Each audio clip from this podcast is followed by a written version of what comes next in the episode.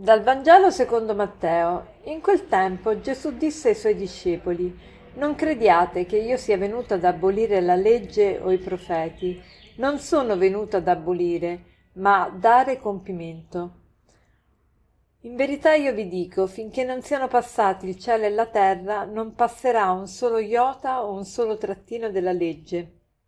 Chi dunque trasgredirà uno solo di questi minimi precetti e insegnerà agli altri a fare altrettanto, sarà considerato minimo nel regno dei cieli.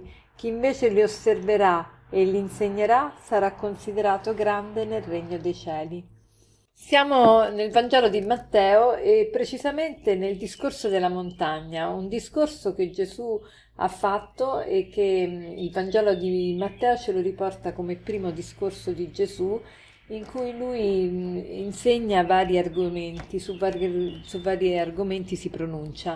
E oggi è l'argomento della legge. E voi avete eh, pensate magari che io sia venuto per abolire la legge. Io non sono venuto per abolire la legge, ma per dare pieno compimento. Cioè, che cosa vuol dire questo? Allora, che cos'è la legge? La legge era i comandamenti che Mosè aveva dato al popolo di Israele e questi comandamenti, per lo più, se noi ce li ricordiamo, sono al negativo, non dire falsa testimonianza, non rubare, eh, non, eh, non, commettere adulterio. Eh, insomma, sono per lo più eh, comandamenti che dicono quello che, che, che l'uomo deve non fare, ma Gesù è venuto a dare compimento perché ci viene a dire non solo quello che non dobbiamo fare, ma quello che dobbiamo fare e di più.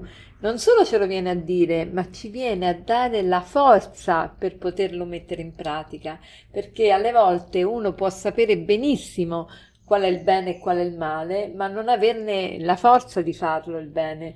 E Gesù ci viene a dare la forza perché ci dà il suo stesso spirito. Se vogliamo, noi possiamo ricevere il suo stesso spirito, quindi sta a noi fare un cammino di fede, fare un cammino di, di eh, proprio di impegno religioso e, e, farci dare tutti i mezzi necessari per poter portare a compimento la parola di Dio, la legge. E, quindi Gesù viene a dare compimento in due modi, eh, sia perché viene a dirci quello che dobbiamo fare, sia perché ci viene a dare la forza per compiere ciò che dobbiamo fare. Quindi, e che cosa è questa forza che è il suo stesso spirito, abbiamo detto. Quindi, in sostanza, quello che cambia tutte le sorti dell'umanità è proprio l'ingresso di Gesù nella storia che ci porta eh, la vita di Dio in noi. E quindi, avendo la vita di Dio in noi, tutto diventa possibile. Non dico facile, ma possibile. E, e, allora il proposito di oggi quale può essere? Il proposito di oggi può essere quello di invocare lo Spirito Santo durante la giornata, soprattutto quando ci sembra difficile capire quello che dobbiamo fare oppure lo capiamo benissimo ma ci sembra difficile mettere in pratica quello che capiamo essere il bene da, da fare in quel momento. E in particolare vorrei suggerirvi eh, questa invocazione allo Spirito Santo che è molto bella, che ve la riporto anche per iscritto. È la sequenza liturgica allo Spirito Santo.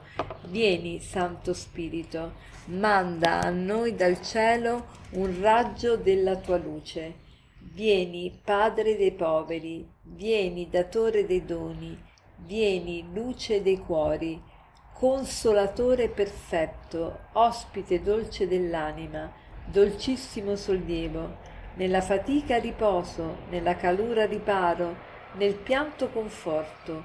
O luce beatissima, invadi nell'intimo il cuore dei tuoi fedeli. Senza la tua forza nulla è nell'uomo, nulla senza colpa lava ciò che è sordido, bagna ciò che è arido, sana ciò che sanguina, piega ciò che è rigido, scalda ciò che è gelido, drizza ciò che è sviato. Dona ai tuoi fedeli che solo in te confidano i tuoi santi doni, dona virtù e premio, dona morte santa, dona gioia eterna. Amen. E per concludere vorrei citarvi questo aforisma che dice così. L'amore inizia a casa e non è tanto quello che facciamo, ma quanto amore mettiamo in ciò che facciamo, quello che conta.